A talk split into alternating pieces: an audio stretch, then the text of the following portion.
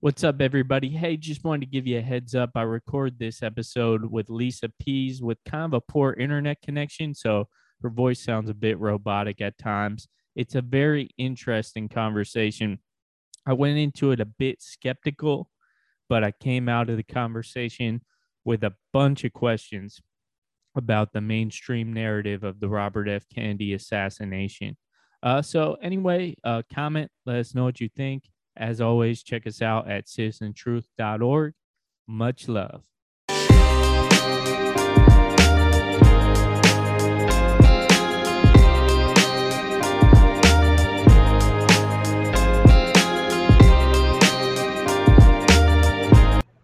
What's up? What's up? This is Zach Boschman checking in. You are locked into the Citizen Truth podcast. We are honored today to have author of A Lie Too Big to Fail, Lisa Pease, on the podcast.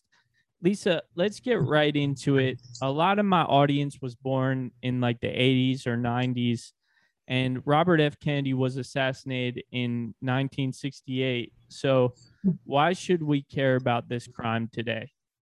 Ah, that's a great question. And I, I laugh because I think of the Bill Hicks joke. Well, then don't talk to me about Jesus. You know, it's like if history doesn't matter, why do we talk about it at all? And the whole point is history does matter. There's a through line there was a moment in time where our country was really on an upward trajectory. After World War II, things were getting better. People were being taken care of. There wasn't a homeless crisis. There wasn't a mental health crisis. You know, everything was kind of on the upswing in this country, getting more fair, more even. You know, there were bumps and bruises and wars and coups going on. But it wasn't until Robert Kennedy was assassinated that everything stopped. All the good progress stopped. And it's been going downhill ever since. And I, I can say that because I've lived through it. And people don't really know what they missed. to have a president who said, we need to really love each other. That was John Kennedy. And and he's like, and I don't mean in a romantic way. I mean like in a love thy neighbor, you know, really take care of each other and we need world peace. And he meant it. And Robert Kennedy was even more radical, if you will, really wanted to end the war in Vietnam um, almost, you know, before it even started. I mean, it's like he already knew it was a disaster. And interestingly enough, um, I forget who told me the story or whatever, but uh, Bob Bob Kennedy and John Kennedy, his brother, had both been in Vietnam in the 50s. And, you know, Vietnam then was our Afghanistan war. It was like this distant war, except that the Vietnam War was televised. I remember seeing pictures of like soldiers, you know, blood pouring off of them on television news. And the thing is, of course, that ended up provoking a lot of anti war dissent. And today you don't see that because they want you to buy into the wars, so they just don't show it on TV and they don't show people with limbs falling off or, you know, blood pouring down their face or carrying their wounded, you know, colleague to safety. They don't show us the horror of war anymore for that reason. But uh, anyway, both of the Kennedys had actually been in Vietnam when the French were trying to like rule it, and they saw how difficult it was. And the Vietnamese, like any country, every country, the natives are very proud of their own land, their own territory, their own history, and they don't like outsiders coming in and trying to tell them how to run things. I mean, this is true 100% of the time. And uh, so Bob Kennedy, his special gift was not only did he know that, but he was able to communicate it so forcefully. He was absolutely fearless. And that's extraordinary given that he was pretty sure the CIA had offed his brother, John. So that's how brave this guy was. And even knowing that he could die any day or be shot at any time, he vigorously campaigned. He didn't believe Johnson would pull us out of the Vietnam War, and he was right. Uh, he didn't believe that um, McCarthy, who was also running, uh, uh, would pull us out of the war, and he's probably right there too. He saw that guy more as an opportunist who said all the right things but wouldn't do all the right things. And so he ran out of a sense of obligation because he saw the horror, as his brother said at his funeral, he saw the horror and tried to stop it. And that kind of sums up his life. And like I said, for young people, there's there's no equivalent. You haven't seen anybody like that. I'd say the closest person is perhaps Bernie Sanders, but he's never had the power so we could see if he would really follow through on what he said. You know, it's uh, he's the only one who kind of espoused it with any level of credibility, meaning having actions behind it. Uh, but Bobby said what he meant and was absolutely going to do it.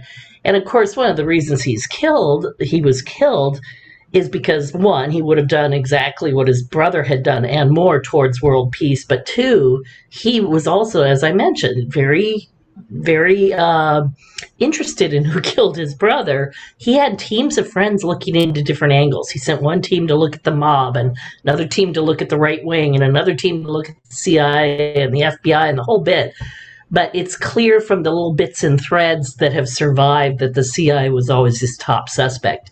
And he actually called the CIA right after he learned that JFK had been shot in Dallas. And he, he said to the startled duty officer, Did you guys kill my brother?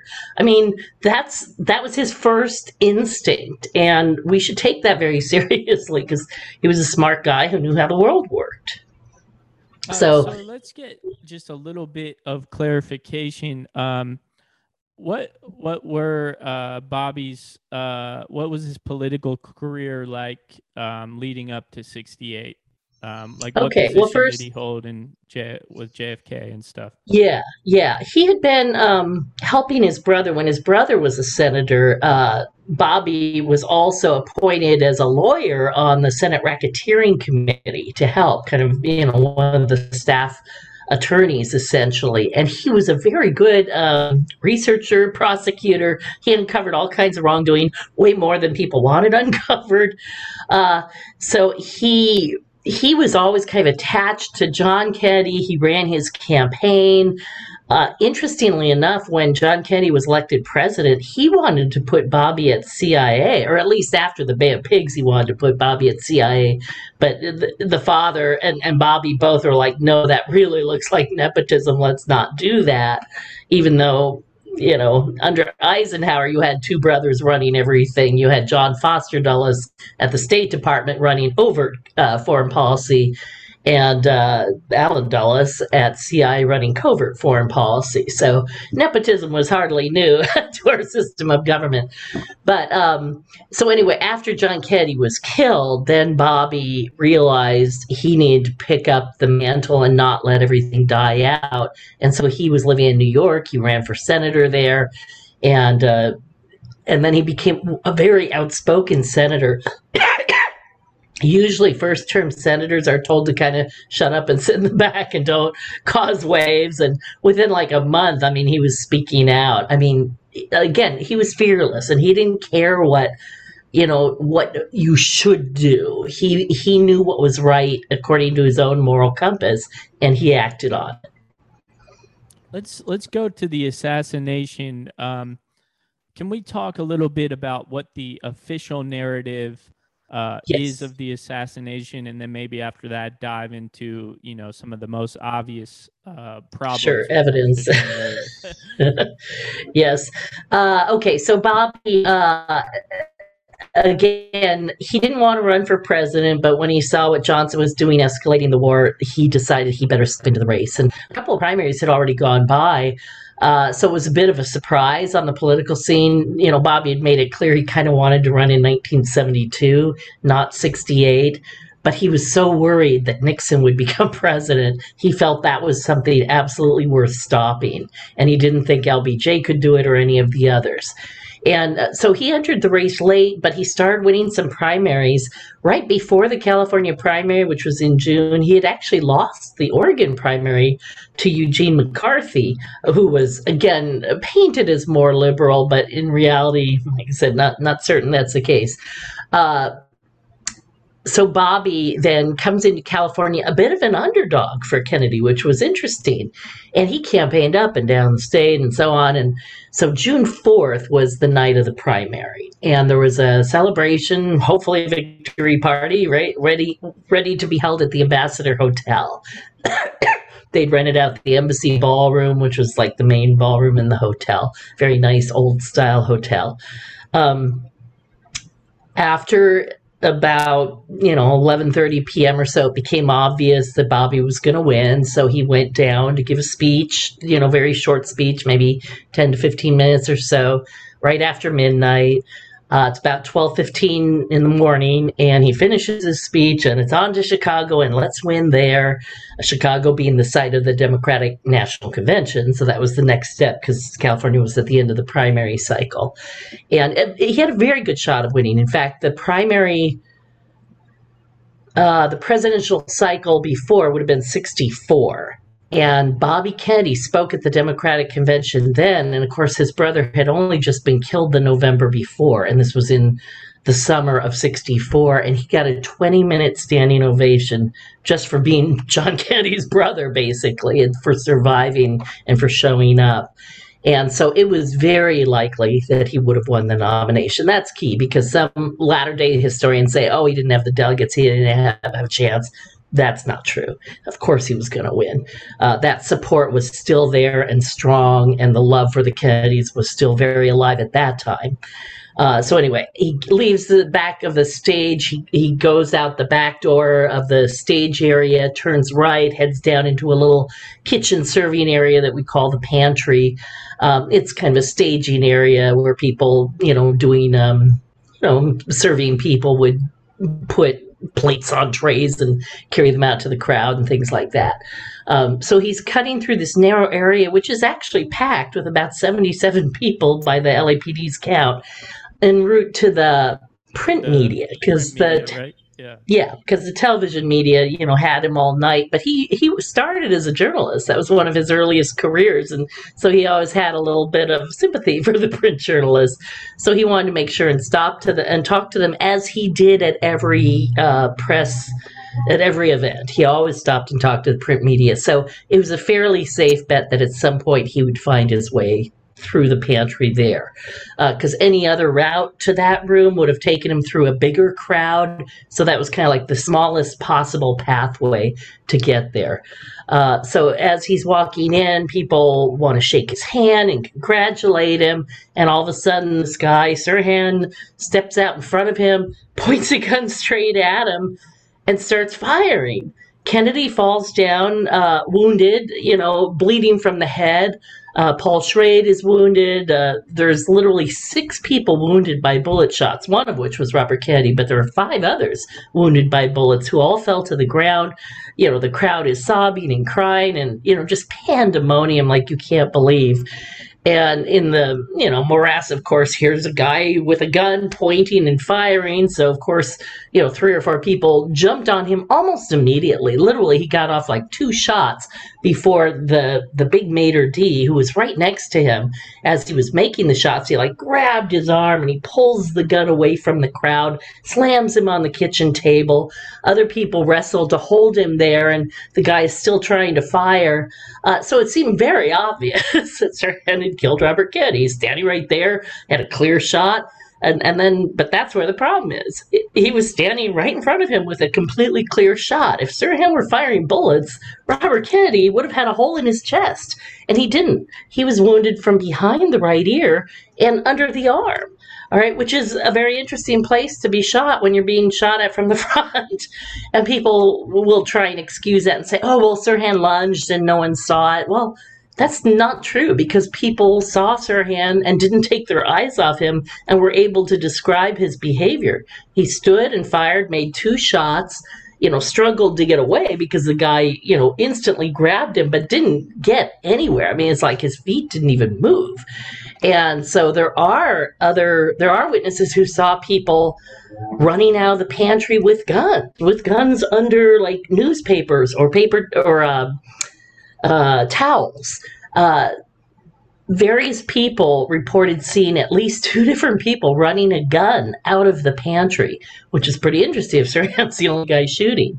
Uh, so there's all kinds of problems with that. And like I said, so the main thing is, first of all, you have this distance issue. You have three credible witnesses who could see both Kennedy and Sirhan at the moment of the shooting. Because a lot of people saw one or the other, but the three that saw them both said they were about three feet apart and facing each other. And and again, like I said, the autopsy report showed that he was shot at very close range behind the ear, and they know that because there were powder burns, which you only get if the gun is very very close, like within an inch or so. And similarly, like I said, under his arm. DeWayne Wolfer, the criminalist who lied about a bunch of things, but I don't think about that. He said the the shots under the arm looked like they were at a distance of about a quarter of an inch, which he multiplied by three to get to three quarters of an inch. There's no way Sirhan got within three quarters of an inch, you know, got his gun within three quarters of an inch of Kennedy. That's not what the witnesses saw who were watching intently. Um, and, uh, so serious the, problem. The the headshot, right? He had powder burns or, mm-hmm. or something, right? Yeah, they, they call it stippling, you know, from it's like black soot essentially. And so N- Thomas Noguchi, the coroner, and DeWayne Wolfer, the criminalist, took pig's ears and they shot them at progressively uh, longer distances until they found the pattern that matched. And according to Thomas Noguchi, it was like between an inch and an inch and a half is about where the gun would have had to have been. And there were a couple of witnesses who saw a gun right up to Kennedy's head at that close range, but none of them could identify Sirhan as the guy holding the gun, which is very interesting. Um, so I think it would be good to go maybe into uh, some of the anomalies um, around this case. You talk one thing that I found very interesting is you talk about like this 21 year old who was a photographer and uh, he's in the in the pantry right and taking mm-hmm. photos um, before you, during and after the shooting right are you talking about um oh my god and i'm blanking on his name uh, the guy who had the lawsuit against uh, the lapd Yeah, he got. or are you um, talking about? Because yeah, I don't think he was 21 at that time. I think he was closer to 14 or 15 or something. He was a kid who was taking photos. Got you. The reason, yeah. yeah, I I didn't spend a lot of time on that in my book because honestly. I don't know what he had. And the LAPD basically destroyed his evidence when he sued as an adult later to get his negatives back uh, the archives said, okay, we're going to ferry them down to the courthouse, you know, where you are. And they put them in a car. The guy stopped for gas. When he came back from filling up the gas and I guess going inside to pay, the photos were gone. Mm-hmm. And so somebody literally stole them out of the car. You know, accident, coincidence, conspiracy, you know, I leave that to other people. But uh, Scott, that's the name. Okay, he never got his photos back. Mm-hmm. And I don't think that's the most important thing because, like I said, I don't know if he caught a shooter or not. But I, yeah. I will say that the LAP destroyed about 2,000 photos on the case. Now, why that interests me is because there are a couple of hundred photos left and they show nothing of any significance or importance. They don't even show like the pantry, really. I mean, so obviously, it's like if they were destroying photos of no consequence, those photos would be gone too. But we have photos of no consequence, which makes me believe, of course, that the photos destroyed had some consequence and probably showed something they weren't supposed to see. And one of the things they probably showed um, Sirhan was seen right before the shooting. There was a girl in a white dress with dark polka dots. Polka dot dress girl, was, yep. Yeah, she was holding Sirhan on this tray stand. As you walk into the pantry, yeah, I wish I had a picture for you. Uh, as Robert Kennedy entered the pantry, to his right would have been a little, hmm, what don't want to say, some shelves, and then a little bit of wall that jutted out. And behind that jutted out wall was a big ice machine. And uh, at the end of the ice machine, there was a little nook where a tray stacker, you know, sat. And so if somebody was lying in wait and wanting a good view of the room so they could see where and when Robert Kennedy entered, that's where you would be. So it's significant that this girl is not only on the tray stacker, literally behind Sirhan, holding him there. That's, that's very interesting. And in the course of how do I want to say it? I, I don't want to jump ahead. So anyway, this girl, the same exact girl, because the description is very unique, that she had a funny kind of turned up pug nose, uh, or Steve Slope, Bob Hope nose as uh, two different witnesses said. The one in the pantry saw her and described her as Sirhan, but Sandy Serrano was a campaign worker who was sitting out on the back fire escape who had also seen this exact same girl with a funny ski slope pug nose, you know, turned up in the company of Sirhan and one other man who was wearing a gold sweater. And the three of them had walked past her and stepped over her on the fire escape stairs and entered the embassy room kind of through the secret you know fire escape entrance essentially and then shortly after you know kennedy was done speaking she heard what she thought were like six backfires of a car and all of a sudden two of the three come flying back out the back steps and the girl is yelling and giggling, We shot him, we shot him. And Sandy said, Who did you shoot? And she said, Senator Kennedy, and, and ran off into the back uh, dark of the back parking lot. I've been to the Ambassador Hotel. If you run, you know, if you had run down those stairs and out into the back, you would instantly disappear into the darkness. So the girl had every reason to believe she was home free by the time she got to those stairs, not knowing, of course, that Sandy would be sitting there. Uh, so anyway, uh, Sandy Serrano then goes and talks uh, to a district attorney about what she had seen. Vince DiPierro talks to the police about what he has seen. They're put in the witness room. They talk together for less than like less than 15 seconds, according to Vince. When I asked him about that, he's like, because the police tried to say, oh, Vince just said that because he had heard it from Sandy. And then they also said, oh, Sandy just said that because she heard it from Vince. It's like, well, somebody had to have seen a girl, even if the other one picked it up from him. Somebody saw a girl in a polka dot dress with Sirhan. And isn't that interesting? And in my book, I did a lot of research. Um, how do I want to say it? Because uh, I don't know what your questions are going to be, so I, I kind of don't want to jump the gun here. Uh, why don't you ask me some more questions, then I can tell the rest of the story. yeah. So um, one thing I remember from the book is you talk about how the LAPD put out like some sort of search for uh, the girl in the polka dot dress and the man with the gold sweater, right? Um, and the the girl in the polka dot dress is eventually removed, right, from uh, that search, and they're just, or was it the the? Opposite? Oh, it's it's the opposite. opposite. The guy in the gold sweater. Yeah, so that's interesting too. So the police acknowledged that there was such a girl, and they put out an APB for her and the guy in the gold sweater. But within the first 24 hours, for whatever reason, the guy in the gold sweater disappears, and but the girl, there's still an APB out on her for two weeks. So, you know, for the police to say, oh, it's not a conspiracy, there were no other suspects, well, there was clearly another suspect. And I even have John Howard in an LA Times article where he said, yeah, if we'd found the girl, she would have been like a, a primary suspect. So here's what happened.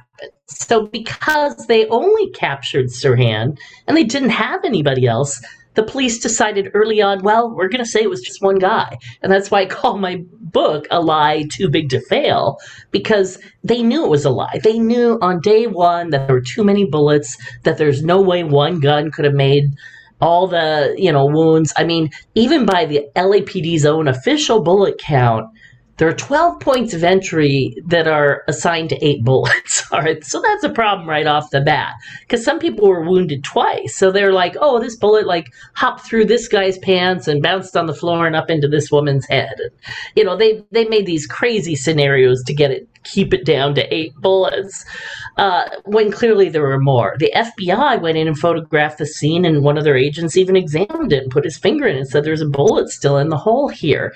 And there were pictures that were labeled and captioned by the FBI bullet holes, not possible or probable or strange holes or whatever. And not only that, those holes had been circled and labeled by the sheriffs who beat the LAPD to the scene because they happened to be next door where the votes were being counted. It was the first time we'd ever had electronic voting in America. You know, IBM computer, a big system with punch cards, was literally across the street from the Ambassador Hotel counting the votes, and that's where the sheriffs were stationed, so no one could come in and alter the election. And uh, so they ran right over. And um, so there's just so much evidence that there were at least 13 bullets in the pantry at least. There's even an audio tape that captured the shots. And after 13 shots it's just too noisy to determine if there were even more than 13 shots. And in my research it sure looks like there were more than 13 uh, but all it takes is one. If there's even one bullet hole in the pantry, all right, it's a conspiracy. And so it's funny. Somebody who read my book recently is like, why do they call this conspiracy theory? This is obviously conspiracy fact. And that's true. It is obvious to those of us who've actually taken the time to look. It's not obvious if you only listen to the mainstream media and do you know how the media reports on things? They go to a computer and they search their computer database of past articles and past reporting, and they just repeat stuff. The media does not investigate, all right, in general. It's very rare that you see a truly investigative report on any of these cases.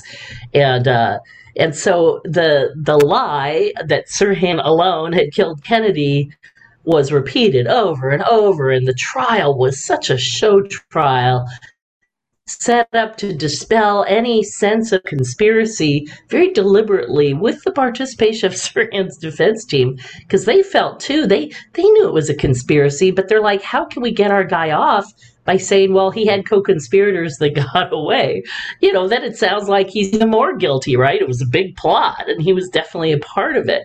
And so they opted for a completely crazy scenario where sometimes, you know, where he supposedly hypnotized himself by looking in mirrors and, and you know, and shot him in this wild hypnotized state. Well, the funny thing was, he was in a hypnotized state, but he didn't hypnotize himself. And that's the key thing. And this is, again, something so far from most people's experience. That's why it's kind of genius for a plant because it's so easy to ridicule. But you have to know like how hypnosis works. And I, when I was writing that chapter, especially, I, I really went to every like hypnosis show I could find and talked to hypnotists and interviewed people.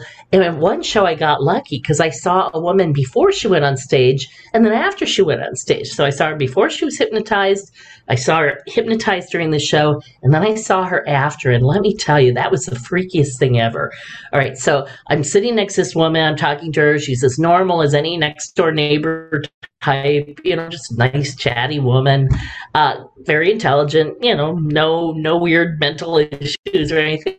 She goes up on stage. She's hypnotized into believing she was given you know you could even from this the audience you could tell it was like monopoly play money. All right so the show ends you know hypnotist dismisses everybody i've unhypnotized you all go home. I went to talk to the hypnotist because i wanted to ask you about sirhan and he literally got visibly uncomfortable and immediately left the area too young to have involved. So I know there was no guilt there. It was just something he definitely didn't want to talk about, which was interesting to me. But as as the crowd then parted, I noticed this woman again, and she looked very distressed. And I thought maybe she'd gotten separated from her family. And I like to help people, so I went up to her. It's like, hey, you know, is something wrong? Can I help? And she's like, well, I have to give this back.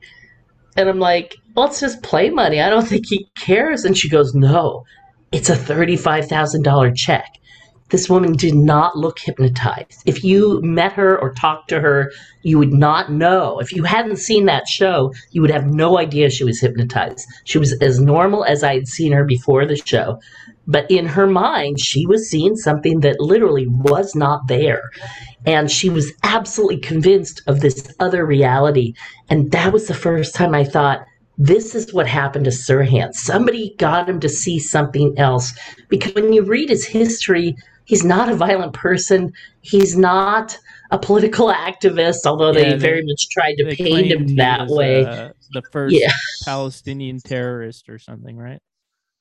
Oh, Mel Ayton is yeah, a bunch of that that book is like a laugh and a half, but it is not history and it's not accurate on so many levels. In fact, he tries to discredit Sandy Serrano in that book, The Forgotten Terrorist.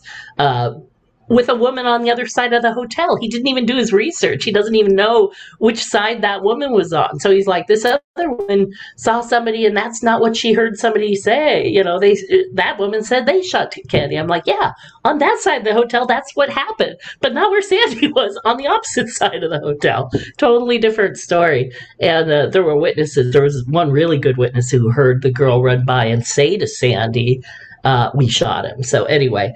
Uh, but it, I wondered, like, what was Sirhan seeing? And I didn't get in touch with Munir until I was almost Munir is Sirhan's younger brother, Munir Sirhan and he lives in Pasadena, you know, here in LA. And I, I, really wanted to talk to him, but not until I was done with my book. Now I see that was a mistake because he had all kinds of good info. I wish I had known at the time that I would have folded into my book, but I didn't want to appear prejudiced. I really wanted to make up my own mind. I didn't want any sympathy for the family or a brother to have any play in that.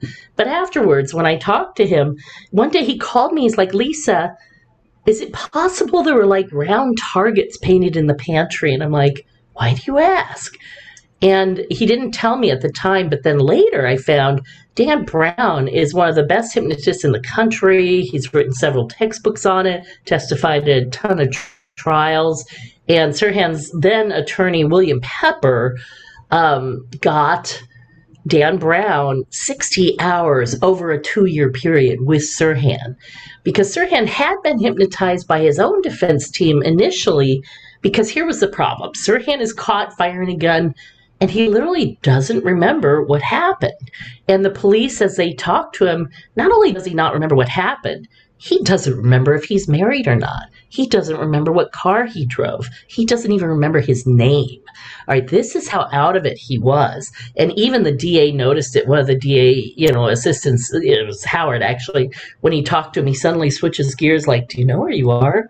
Do you know what's being discussed? You know, that you're in the jail and and he was kind of like so long as you say it. It's like he was so out of it. And now like i said having seen that woman after the show it's clear he was still in the hypnotic state and didn't know he was had been hypnotized.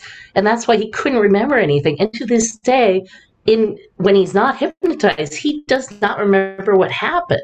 And so Dan Brown was brought in because his original defense team, when they hypnotized him, they did it like this: Sirhan, there's Kennedy. Reach for your gun, Sirhan. Do you remember that? I mean, it's like they were trying to implant a memory, and they were assuming things that weren't in Sirhan's memory, and so he couldn't respond because they weren't asking him open ended questions. So Dan Brown did it very differently. What do you see? What do you hear? Who's there? Who's next to you? You know, is there anyone around? And through that kind of questioning over 60 hours, he elicited that Sirhan was, you know, sexually attracted to this girl in a polka dot dress and followed her around like a puppy. He thought he was going to get lucky that night. Uh, you know, he said she had this, you know, unspoken avail- unavailability that was you know very alluring to him. And uh, at one point when they were you know af- after they'd been on the trace stacker she walked him to the center of the room and pinched him in a certain way and he's like suddenly i thought i was back at the range. And he had been at a shooting range all that day and several days prior and so that obviously was part of his hypnotic training. So suddenly in his mind, he's seeing big round targets ahead and he pulls out his gun and is firing right at the targets. To the rest of the world, it looks like he's firing at Robert Kennedy and trying to kill him. But in his mind, that has nothing to do with it. He's not in the pantry. He's back at the target range. And so it's been very hard over the years because people don't understand the case. And his lawyers, even when they do understand the case, they have to tell him like well you know you can't say that no one will believe you even though it is the truth. That's that's the hardest part. It's like how do you apologize for a crime you truly don't remember committing that you wouldn't have committed if you had a conscious understanding of what you were doing and in my book, I make it very clear that Sirhan was not even firing bullets. He was firing blanks. And this makes sense on so many levels. Because, like I said, first of all, he had a wide open shot of Robert Kennedy. His first shot by by rights, if he had a bullet in there, his first shot would have hit him in the chest. He was right in front of him with a clear open shot, no one between them. All right. Uh, people holding him down as he's firing, even with their fingers right near the gun. None of them got the least bit nicked. You know, people saw visible flame coming out of the gun. You don't see that when you fire bullets, but you do see that when you fire blanks. And uh, the fact that no one, how do I want to say, there was a guy with a gun seen right next to Sirhan who was firing bullets down into the crowd because obviously the conspirators would have thought this through. It's like, well, we, we want him to fire blanks because he's hypnotized. We don't know what he's really going to see or do. We don't want him to kill our actual assassin before he gets the job done. And so uh, there was a guy next to him because it has to look like Sirhan is firing bullets, right? But that person has to be careful not to kill the assassins. So the shooter on the table, and there are four credible witnesses to that this person that there was a shooter on the table. And again, the other guns to the pantry were covered. They were hidden slightly, but people kind of they could tell. You know, you get the impression he's firing down into the crowd, even though they couldn't quite see or describe the gun. But something was happening there. And the same with the people who saw a gun to Kennedy's head. One of them's like, I didn't even see a gun, but I just had this distinct impression he'd just shot him in the head. And there are guns you can conceal in the palm of your hand that you can fire by moving your ring finger, your middle finger. There are plunger guns where you just, you know, push, almost like punching somebody in the head, and that releases the bullet. There's all kinds of ways to kill somebody. There are cigarette lighters that are really bullet that are really guns. Go to the CIA museum and look at some of the devices and the gadgets. So people are like, oh, they didn't see other guns. Well, they kind of did. And like I said, there were guns, literally guns, gun muzzles, like seen being run out of the pantry afterwards, immediately afterwards, so fast. Because here's the other thing: the shooting happened so fast by the time people realized what was happening, it was over. It's like the shooting just boom, boom, you know, it's like if you have three or four people and they're all firing at once, you can do a lot of damage in less than a second, right? And suddenly these people are gone before people even realize. Because almost every witness, when they heard first, because Sirhan went first, they're like, it sounds like a cap gun. You know, it sounded, and Rafer Johnson, who was an Olympic decathlon champion, said it looked like a starter pistol throwing off residue.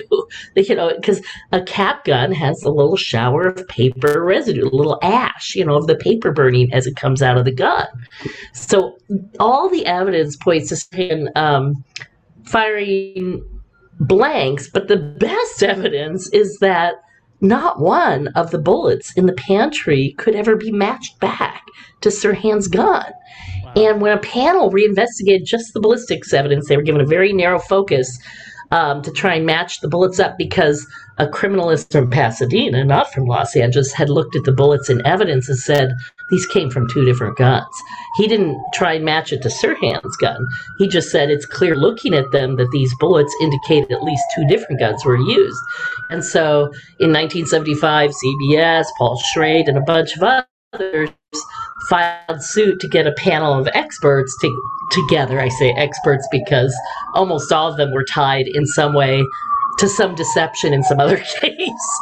And I really didn't even have time to go into that in the book. But one of them was Cortland Cunningham, who had been testifying to the Warren Commission about the JFK case and and covered up the fact that Oswald didn't fire a gun that day. So it's like that panel was not credible anyway. But what they found was that all the bullets matched each other, but none of the bullets matched Sirhan's gun. And we also know from the police evidence that the Kennedy neck bullet should have had the marking TN31 on the base. And the base is like the size of a number two pencil, very small. All right, but the panel bullet that was supposed to be the same bullet was marked DWTN, DeWayne Wolfer, Thomas Noguchi, because DeWayne Wolfer didn't know how Thomas Noguchi normally marked his bullets, didn't care, probably didn't think anybody would ever pay that close attention. All right, they literally switched out the bullets to prove that at least only one gun had been fired. So they basically took an, a new gun, dummied up three bullets, made it look like they were from the crime scene, scratched some markings on some of them. They didn't even mark one of them, which should have had nicks on the base and had nothing on it. Uh, so these were not the same bullets. And none of that would be necessary if Sirhan had actually fired any of the bullets because DeWayne Wolfer had saved some of the extra test bullets. He had turned, he'd fired like seven test bullets, turned three into the grand jury, uh, kept four for himself, which he could have used to dummy up other victim bullets. But the problem is he probably started doing that, you know, and then realized, wait a minute, you know, none of these even match. so it's like match Sirhan's gun. He literally on June 6th, which was the day that the neck bullet was removed, that was the day Robert Kennedy died. So uh, the 4th was the primary. Shortly after midnight on the 5th, he was shot. And then the morning of the 6th, Robert Kennedy died and the autopsy began. The bullet was removed and given to the LAPD at about 9 that morning. All right, that night, there's like this five hour gap in his schedule and then he works till 1 a.m in the morning because he knew he knew by looking at it that they had a conspiracy and that these bullets obviously didn't match Sirhan's gun in fact it must have been so obvious because he didn't even he didn't even record a testing of Sirhan's gun. It's like he must have been able to tell by just glancing they weren't the same. And when he put the Kennedy and the Goldstein bullet together, another victim bullet, it's clear that he realized there was a problem. So that night, evidently, he goes out, dummies up some bullets, comes back to the lab, and makes a little photo micrograph comparison. And they, in their files, they acknowledge there's kind of a, a deception in that photo and they save it for the 1975 panel. And the panel by now has heard that there is this weirdness about it. And so they think they find the deception because uh, Wolfer said this is a comparison of a Sirhan bullet and the Kennedy bullet. And they said, no, it's the Goldstein and the Kennedy bullet. So it's two victims, but it's not Sirhan's gun. And Instead, the problem was it wasn't even the Goldstein bullet. It wasn't even the Kennedy bullet. They were all fake bullets. I mean, the taxpayer money that was spent on this completely ridiculous exercise should incite every citizen. You know, this kind of stuff should not be allowed to happen. And that's that's why I wrote the book because other authors had covered a lot of different aspects of the case, and I kept waiting for somebody like actually deal seriously with the ballistics evidence because to me that was key, and it was key in proving that Sirhan didn't even fire any of the bullets. So how could he possibly be guilty of killing Kennedy? Yes, he could be labeled a co-conspirator, but if he's under hypnosis, how witty a conspirator is he? And I mentioned in my book, I talk about a plot to kill uh, Kim Jong Nam, the half brother of Kim Jong Un in Korea, who, by the way, would have been next in line. And these two women did a stunt at the airport. One sprayed water on people, the other would towel them off. And they would film it for TV and ha ha ha, isn't this funny?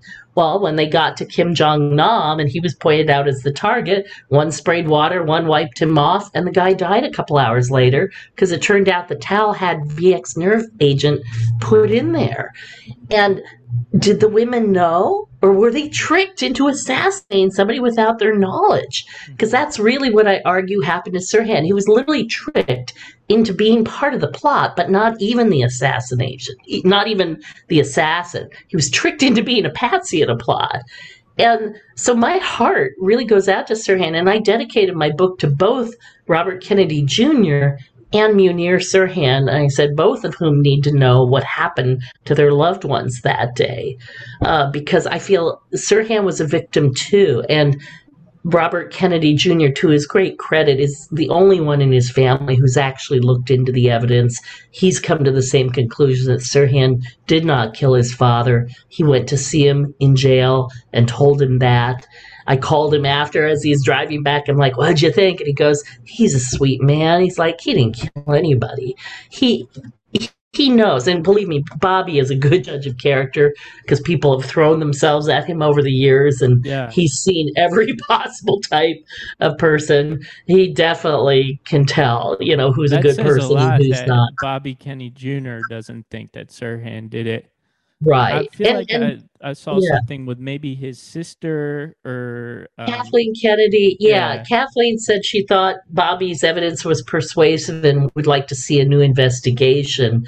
Kathleen did not sign the letter that six other members of the family signed saying don't give Sirhan parole because he was recently granted parole by the parole board due to a couple big changes. One is that the DA uh, in Los Angeles, uh, Gascon, is no longer sending people no longer allowing prosecutors to go to parole hearings because he's like, the parole the prosecution happens in the courtroom. It shouldn't continue to happen at every parole hearing and he's right about that.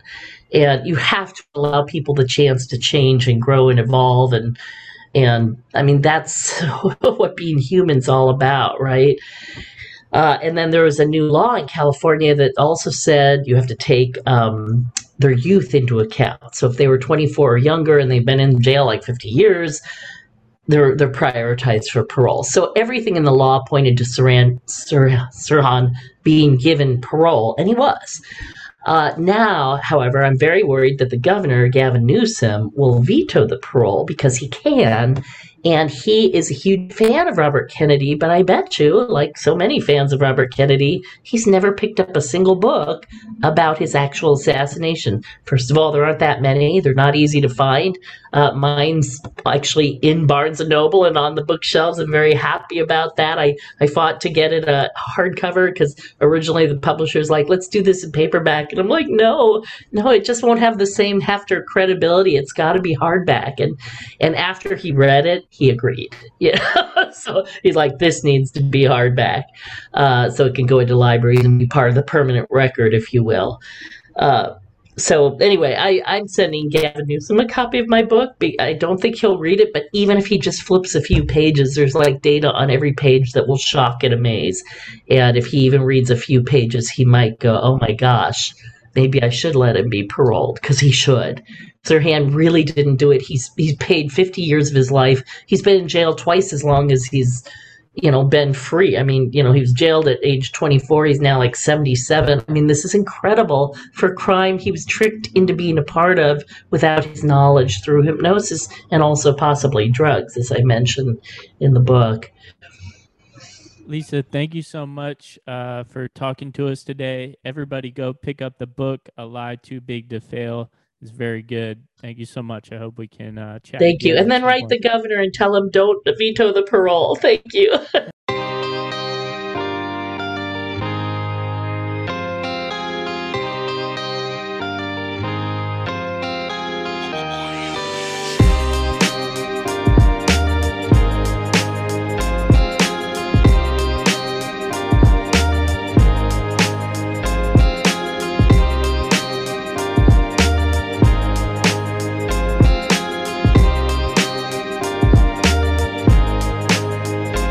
What's up, everybody? Zach Boschman here, co owner of Citizen Truth. The intro and outro songs are Brighton Ave by Audiobinger, and they are provided via the Creative Commons license. Please check us out at citizentruth.org. Thank you.